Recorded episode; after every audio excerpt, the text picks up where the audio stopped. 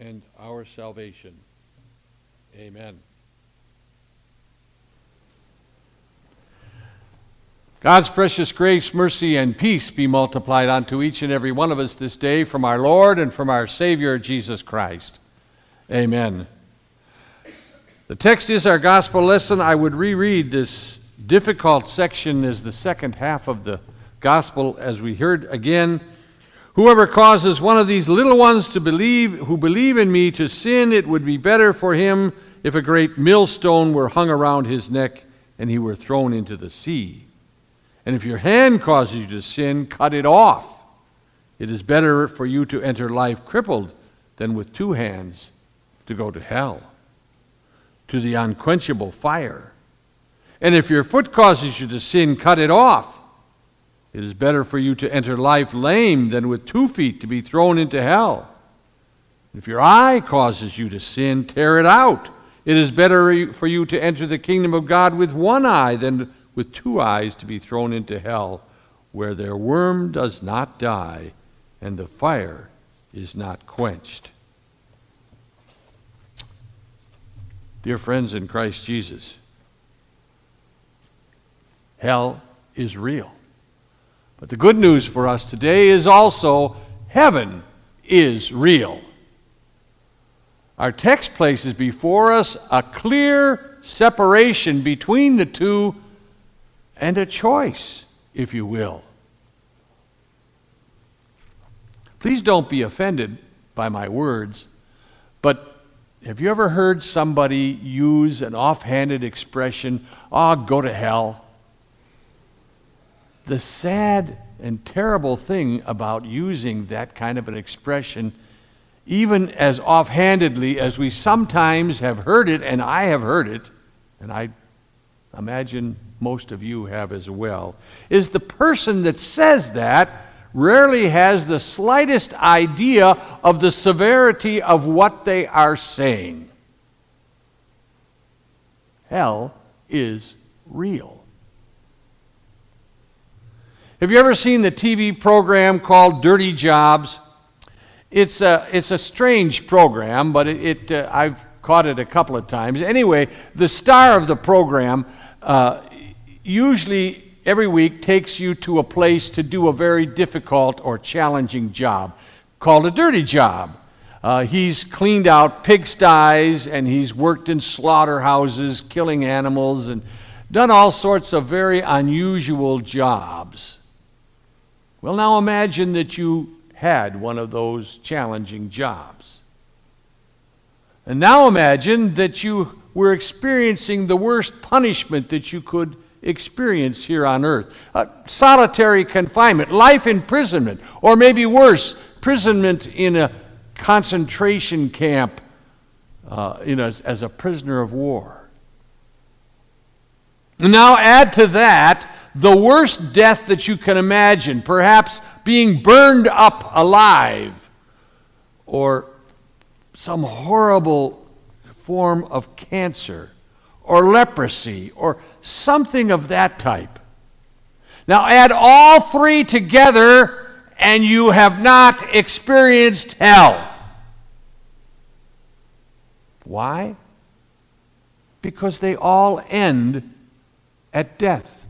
And at death, you and I have been promised by Jesus Christ himself the most wonderful place in the whole world, in the words that we all know so well, in John three sixteen.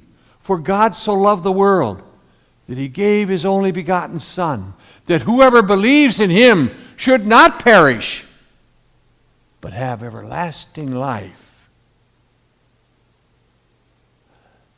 Whatever we're experiencing now on earth, whatever illness, whatever difficulties, whatever problems, they are nothing. Why? Because we have the promise of a blessed reunion with our Savior Jesus in heaven. They all end when this life is over, and we can be sure that God will welcome us to a most blessed place in heaven. That's why Jesus gave such strong warning to the disciples and to us in our text today. Strong warning because he wanted us all to see the dramatic difference from one to the other, so that there's no doubt as to which one would we desire. If you offend a little one who believes in me, it would be better, and he doesn't say the word hell this time. He said, it would be better if a millstone were put around your neck and you're thrown into the depths of the sea. Because if you offend a little one who believes in me and cause them to lose their faith, that would be a damnable sin. And then he goes on to the various parts of the body, the foot, the eye, the hand, each one suggesting that it would be better if you didn't have one and you still could go to heaven again. Whatever suffering, your body is restored in heaven. You'll have a glorious body again, but you wouldn't be in eternal damnation. In a recent gospel lesson from Mark seven, maybe you remember it, there was a debate over what was clean and unclean, and the disciples were eating food that the Pharisees were unclean and all of that sort of stuff. And what does Jesus say about that? It's not what comes from the outside and enters the body that makes a person unclean, but it's what comes out of the body that makes us unclean. When we say in our confession, a poor, miserable sinner, sinner, I confess that I am, that's the truth of what we are as a person. And what do we deserve because of that? Sadly, we deserve nothing from God. And yet his grace, his mercy, and his love is showered on us through our Savior, Jesus Christ. Jesus was saying in that text from Mark seven that you and I are sinners and deserve no mercy. The actions that come from us should take us to the place where the worm does not die and the fire is not quenched. You see, the problem with hell, it is eternal. It is an eternal separation from God, and it never ends. You don't go to hell for a day or a week or a month or a year. You're there for all eternity.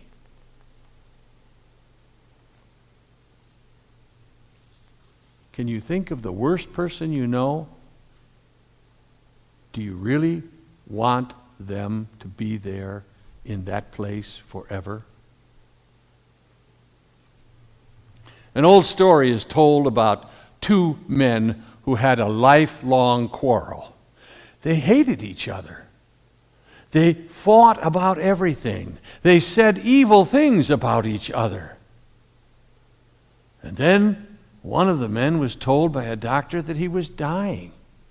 And so he called his arch enemy, who came to his bedside, and he said, they told me I was dying and I want to end our quarrel. I want to make amends before I face my Maker. I forgive you for all the terrible things you said about me. The two men shook hands, and the man was about to leave.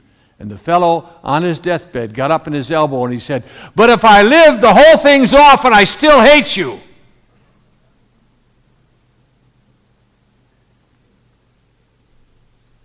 We can hold grudges against people for things that have done in years past and things that they've said in years past, and dislike, even hate that person for ancient history.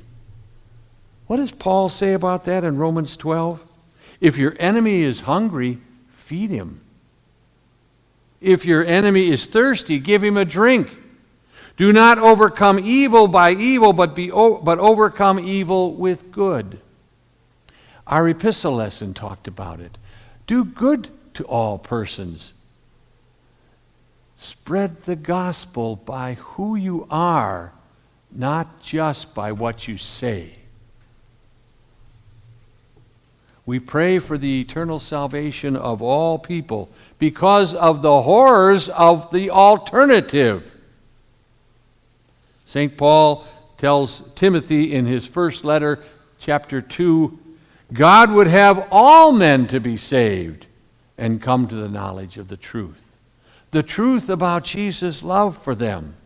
Paul called himself the chief of sinners. He had persecuted the church. He had caused people to actually die and had witnessed as Stephen was stoned to death in the Scriptures. That's why he hated his sin. And yet he knew that Christ had died for him and that his salvation was sure. Was sure. He knew that because he believed Jesus' words, which said simply, I am the way, the truth, and the life. No one comes to the Father but by me. That's what Jesus tells us. In Luke sixteen, Jesus tells the story about a rich man and a poor man named Lazarus. Maybe you remember the story. Both men die in this story, and one is in heaven, the poor man, and the rich man ends up in hell. Not because he was rich, but because of the way his life had lived and what he believed in. And in the par- in the story, the rich man crawls out from hell and he says, send Lazarus to dip the tip of his finger in the water that he might cool my tongue, for I am in torment in this fire of hell. And what is he told? He is told that there is no way that Lazarus can do that because there's a great chasm between heaven and hell, so that no one can go from heaven to hell and no one can go from hell to heaven. Now, having that in mind, think about what the Pope did at the time of Martin Luther. He sent men around the then known Catholic world to sell indulgences. Those indulgences were to pay for your eternal salvation. If you bought an indulgence for Grandpa Jones, who was a terrible character, you could get him out of hell and into heaven. Or if you like, you could purchase an indulgence for yourself and assure your salvation by those funds that you paid. Now, in the midst of all that selling, Tetzel described hell even worse than I did, the terrors of it and all the rest. The truth about hell is frightening. And many people bought those indulgences. How was the church able to justify such a lie? They felt the end justified the means. For what they wanted to do was to build the most enormous cathedral in the whole world, Saint Peter's in Rome. And it was accomplished. A few years back, my wife and I had the privilege of visiting Rome, and we went to Saint Peter's. And it is immense. If you've ever have a chance, go and see it. It is seven hundred twenty feet from the front door to the altar.